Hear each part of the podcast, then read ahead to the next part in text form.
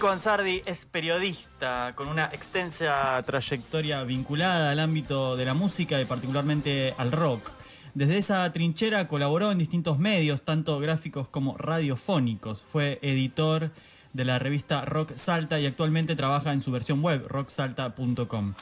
Hace poco más de un mes editó vía Gourmet Musical Ediciones el increíble, lo digo bien, increíble libro Hay cosas peores que estar solo, Fito Páez y Ciudad de Pobres Corazones, libro que ha revolucionado los corazones de la mesa de la revancha random, por lo que decidimos llamarlo a su autor para decirle gracias Federico por escribir este libro. Federico, ¿cómo estás?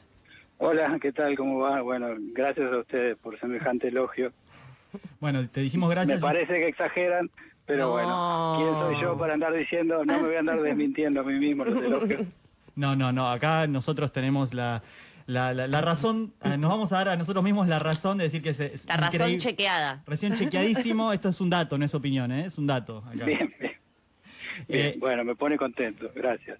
Federico, para empezar, ¿de dónde sale la inquietud o la pregunta por estos meses, por esta época de, la vida y de la carrera de Fito? ¿sí? ¿O cuál es esa pregunta que te disparó para, para arrancar este laburo? Bueno, siempre me pareció que era una historia fascinante, ¿no? Eh, el hecho de que un, músico de 23 años, este, después, muy poco después de, semejante tragedia como fueron los asesinatos de sus abuelas, que eran básicamente sus mamás, porque su mamá había fallecido cuando él era un bebé, eh, hiciera música tan, tan impresionante y tan rápido, ¿no? Siempre me pareció increíble. Y en 2017, cuando se cumplieron los 30 años del disco, se me ocurrió empezar a investigar, primero para, una, para un artículo que salió en la agenda. Y obviamente ese artículo era largo, pero no, no abarcaba demasiado, así que seguí investigando y bueno, terminé ahora en mayo y bueno, salió el libro, ¿no? Así que fueron cuatro años de investigación, de entrevistas, de escritura y, todo eso. El libro en cuestión del que estamos hablando, por si la audiencia aún no está enterada, narra con detalles lo que pasó en la vida de Fito desde el asesinato de su abuela y su tía abuela hasta la presentación del disco Ciudad de Pobres Corazones en 1987, más algún extra a manera de epílogo. Lo primero que se descubre en ese libro es el tamaño del laburo. Uno podría por ahí esperar un libro de un compendio de entrevistas y punto, pero vos traducís esas entrevistas al registro de la crónica. Lo que hace que si no fuese, porque sabemos que en esa época vos tenías cuatro años y bueno, no, no fuiste testigo de todo lo que contás, igual podríamos casi pensar que sí. ¿Cómo fue el laburo de hacer el libro? Bueno, eh, ese tono medio narrativo, crónica, apareció bastante después, porque al principio era mi idea era hacer una cosa más eh, más convencional desde el punto de vista del periodismo de rock, es decir, eh, mucho dato, mm, relacionar Ciudad de Pobres Corazones con, con los discos posteriores de Fito, testimonios directos, viste, Fito, dos puntos y, la, y el textual. Pero después no, no, me estaba, no me gustaba cómo estaba quedando y y tenía ahí la, punta para hacer la introducción, que son los crímenes, los, crímenes de los abuelos de Fito, que, eso sí me tiraba para hacerlo más narrativo. Y cuando lo hice de ese, de ese formato más crónica, me di cuenta de que en realidad lo que tenía que hacer era adaptar todo el libro a, ese mismo tono. Así que eso fui haciendo. Eh, ¿En qué momento? ¿en los testimonios, mezclándolos, este, cruzando los datos y, y haciéndolo un relato en tercera persona en el que nadie aparece diciendo yo, pero están todos los testimonios ahí metidos, digamos. Sí, me, me, imagino además una pared llena de, papeles, de líneas del tiempo, donde ir integrando esto, esto coral, ¿sí? De todos los testimonios que, que fuiste recopilando. ¿Cómo, cómo laburaste esa traducción, digamos, metodológicamente hablando? Sí, un poco sí, tenía, en el verano pasado tenía un montón de papelitos eh, amarillos pegados ahí en, delante de la compu y de hecho cuando los iba sacando a medida que ibas eh, eliminando los datos que tenía cada uno y cuando saqué el último fue como una fiesta.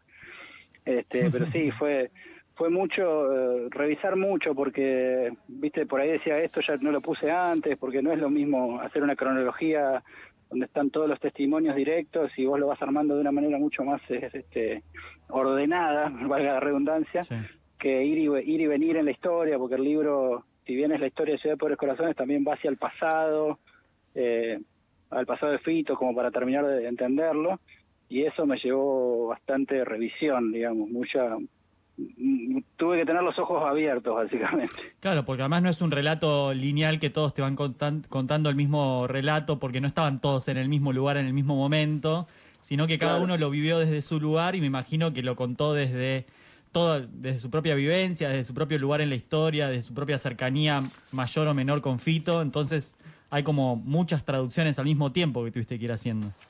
Sí, y cada uno además tenía no solamente su propia visión, sino que entre todos me, me daban la pintura final, digamos, ¿no? Porque ahí donde Fito estaba como loco en una habitación en un hotel de Río de Janeiro, cuando le contaron la noticia de los asesinatos y no se percataba de todo lo que pasaba alrededor, estaban sus amigos, sus músicos, que sí prestaban atención a otras cosas que Fito no, no estaba prestando atención. Entonces, entre todos los testimonios eh, se arman todas las escenas y, fue fundamental hablar con muchas personas, hablé con unas 80 personas más o menos y además hice un montón de laburo de archivo, viste, de ir a la hemeroteca, de comprar revistas por Mercado Libre, googlear bastante, bueno, viajar a Rosario donde pude conocer este vecinos de la zona, de donde vivían las abuelas de Fito, etcétera.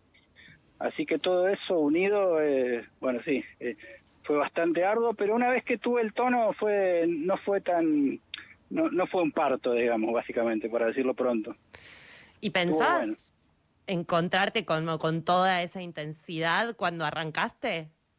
No, no, no, ni a palos, porque cuando empecé creía que era simplemente la historia del disco y chao, pero después me di con que Fito se había ido a componer el disco a Tahití, que viajó a Cuba, que presentó el, el tema Ciudad de Pobres Corazones en Montevideo, y eso me llevó a tener que contactar gente de cada uno de esos lugares. Bueno, de Tahití no, no, obviamente, porque no, no conozco a nadie, no tengo y no hablo el idioma, pero así, por ejemplo, Alejandro Avalis, que fue con él, eh, y Fito, los dos, eh, me contaron escenas de ese viaje tremendo, que fue fueron 10 días donde Fito eh, se alejó de todo y trató de eh, inspirarse y sacó varias de las canciones del disco, ¿viste? Y, y así con un montón de cosas. Este, fui descubriendo que en muy poco tiempo Fito hizo de todo.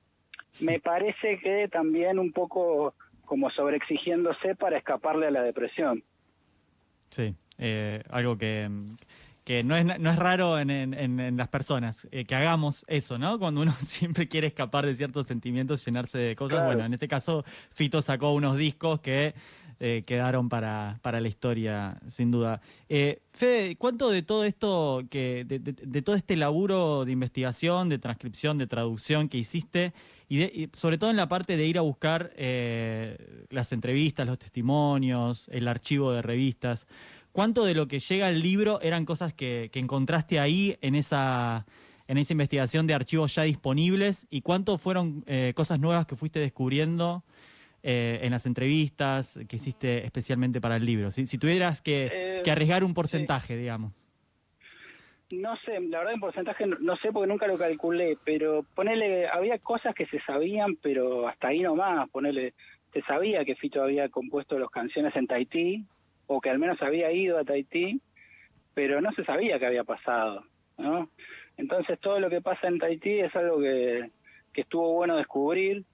Después, por ejemplo, eh, la versión oficial era que Fito presentó la canción Ciudad de Pobres Corazones en dos obras de La La La, pero en realidad la presentó en Montevideo hmm. dos semanas después de los crímenes, en noviembre del 86, eh, lo cual eso también me gustó descubrir y, conocer lo que pasó esa noche con, con semejante como semejante performance de Fito ahí, ¿no? Eh, como loco, básicamente súper violento y con Luca Prodan ahí al costado mirando eh, mirando anonadado.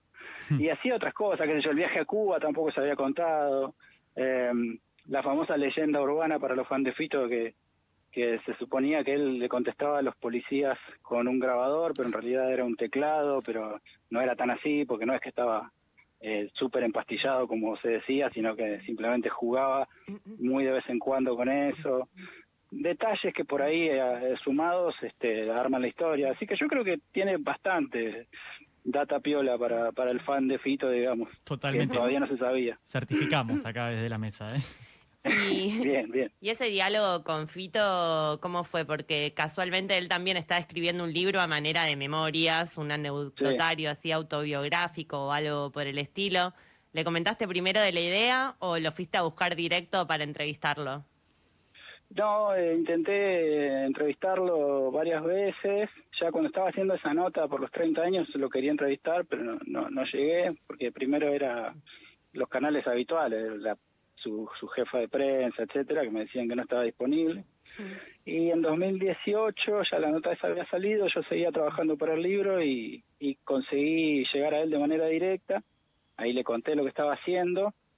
Y bueno, me parece que lo convencí eh, cuando le dije que a mí no me interesaba ser morboso. Claro, Y creo que es algo que se cumple. A mí me parece que el libro no, no cae en eso. para Y nada. que me interesaba mucho saber este toda la cuestión del disco, cómo lo había hecho, cómo se había desem- desenvuelto a partir de, de los crímenes, ¿no? Y, y también me parece que ayudó que, que la nota fue hace en 2018, hace tres años, y creo que Fito todavía no tenía su- sus memorias en la agenda. Sí, igual está Así que- lejos de un tono de biografía el libro, ¿no? Como hoy charlábamos acá con Blas de que eh, hace entender muchas cosas, o sea, como que le empieza a dar sentido a muchas cosas desde la música también. No, no, tan, no tanto solo de la vida de Fito, o sea, entendimos mucho de la música. Claro, no, sí, eso, eso era, para mí era fundamental, eh, volcarme desde el lado musical y entender las grabaciones, las influencias y el pasado musical que había tenido con, con Baglietto, con sus compañeros de colegio, en las bandas que había hecho en Rosario, con Charlie, porque me ayudaban a entender a- al Fito que sale en Ciudad de Pobres Corazones, ¿no? y bueno, de hecho el, el capítulo de la grabación tiene detalles de, de qué teclados usaban y todas Sí. esas cosas que a mí me interesaba mucho. Y bueno, todo eso lo hablamos bastante con él también. Por eso yo a él de los crímenes casi que no le pregunté porque tenía mucha otra gente para preguntarle, había archivo, había testimonios anteriores. Entonces eh, creo que también ayudó que yo le, le pidiera más que nada una visión musical de esa etapa, más que más que policial, digamos. Y le hiciste llegar el libro, sabemos si lo leyó, sabemos. Sí, se lo dejé en su casa hace dos semanas, este, no a él, sino al portero. Sí, Eh, y no sé si lo leyó, la verdad. Ojalá que lo haya leído. Eh, me encantaría que, que le gustara, que, que se diera cuenta de que está hecho con, con mucha pasión, sobre todo, eh, no solo por su música, ¿no? sino por, por el rock nacional en general. Este, pero la verdad que no tengo ni idea si, si le gustó o no. Ojalá que sí. Bueno, seguramente nos enteraremos eh, de eso. Eh, seguramente algún gesto habrá porque no puede no gustarle aparte. no puede no gustarle. O sea, tendría que explicar por qué. Sí, nosotros los fans de Fito lo- nos, nos cebó y nos, nos empujó así casi violentamente a ir de nuevo a escuchar eh, no solo Sí. Ciudad de Pobres Corazones, sino toda la etapa, esa etapa que es una gran etapa con la que crecimos, quienes eh, heredamos el, eh, quizás a Fito de, de hermanos mayores, nosotros so- compartimos una generación también con vos, Federico, entonces eh, éramos muy pequeños en esos años, pero acá por lo menos la mesa tiene hermanos mayores que... que que nos heredaron sus discografías y su gusto por Fito y sí. el libro a nosotros nos encantó, no creemos que tenga nada para decir, así que en todo caso vamos a ir a criticar a Fito. Estamos... Bueno, pero Sí. pero vieron que es un tema sensible. Yo entiendo que, que no capaz que no tiene ganas de ni siquiera de revisarlo, vieron. No, Por ahí, este, sí. qué sé yo. Pero me parece que, que, como les decía, me parece a mí que el, el libro no cae en el morbo y, y creo que, es, que, que, que va hacia otro lado, ¿no? Más allá de que los crímenes y contar todo eso es inevitable porque hay que entenderlos para entender ese disco y esa época también, pero lo principal, el protagonista para mí es, es Fito más que el disco y la historia en general, ¿no? Es él. Sí. Estamos hablando con Federico Ansardi, autor del libro Hay cosas peores que estar solo, Fito Páez y Ciudad de Pobres Corazones. Federico, en la agenda vos comentabas recién de, ese, de esa nota que fue germen del libro cuando se cumplieron los 30 años del disco. También hay- Sí. escribiste otra sobre Tercer Mundo, sí, sobre los, los, los meses o las semanas ante- eh, anteriores, previas a la edición Sí. de Tercer Mundo y cómo estaba Fito también en esos años o en ese momento. Y mm, como medio de una continuidad o un devenir, sí, después de, de lo que fue Ciudad de Pobres Corazones, que de hecho vos también lo incluís al final del libro a manera de epílogo. Eh, Sí. ¿Te gustaría encarar o, o pensaste en la posibilidad de encarar una especie de segundo volumen eh, sobre, sobre alguna e- etapa de Fito, sobre algún disco, sobre algún momento de su carrera? No sé, la verdad, porque, mira, si, si la de el 87, 90, ponerle que es lo que abarca el libro a grandes rasgos, eh, fue complicado, yo creo que 91, 99, por poner otra, otra etapa, con un fito superestrella debe ser 10 veces más complicado. Claro. Porque ahí hay que hablar con, ahí hay que hablar con Sabina, viste, es como, como gente más inalcanzable. Bueno, pero ahí en el medio tenés El amor después del amor y Circo Beat, que fueron ahí como el, el trampolín hacia la... Sí, a mí me parece que muy es muy interesante la historia de Circo Beat porque habla de, de toda la infancia, que eso sí me parece muy copado, muy interesante de, de conocer, si bien ya está bastante contado, ¿no? Pero, pero me parece que el, la historia detrás de los discos está buena, la de, me gusta más la de Circo Beat que la del amor después del amor, a mí al menos, ¿no? Después la de Abre no, no conozco esa etapa mucho. Enemigos íntimos es interesante, sobre todo porque tiene anécdotas muy jugosas de esto de, de pelearse básicamente, ¿no? Este, que siempre es divertido de contar. Aparte es un gran disco. Termina saliendo un buen disco de, Sí. de dos tipos que no se entendieron. Este, pero, y si no, eh, bueno, Giros también está bueno. Por ahí profundizar en, en A. Sí. Eh, en fin, eh, tiene, tiene varias historias, ¿no? Está bueno. Igual en principio no quiero hacerla, por favor. Ah, bueno, está. está comprometido en vivo a hacer la historia de Circo Claro. No, y fuera del mundo Páez, ¿te cebó la experiencia de escribir un libro así? ¿Estás pensando como a por otro lado, por otros rumbos? Eh, sí, ahora tengo que eh, empezar, eh, ya empecé, pero lo dejé colgado porque para terminar lo de Fito, uno de Spinetta y Los Socios del Desierto, Bien. para colección Bademecum, eh, que no sé cuándo lo voy a terminar, pero esa, esa historia tengo que abordar ahora. Y después sí, hay un montón de cosas. Este, está buenísimo. El hecho de escribir libros eh, sobre rock nacional está bueno porque, a diferencia de por ahí los medios más del día a día, uno puede profundizar, puede trabajar con otra tranquilidad Mm. y también con otros recursos, este, podés eh, chequear, ir a las fuentes, viajar, recorrer y no hacer este periodismo de escritorio del día a día que solemos hacer en general todos los periodistas de esta época, ¿no? Más en, más en ahora con la pandemia. Así que me parece que hay una libertad en los libros muy interesante que a mí me seduce para seguir este trabajando.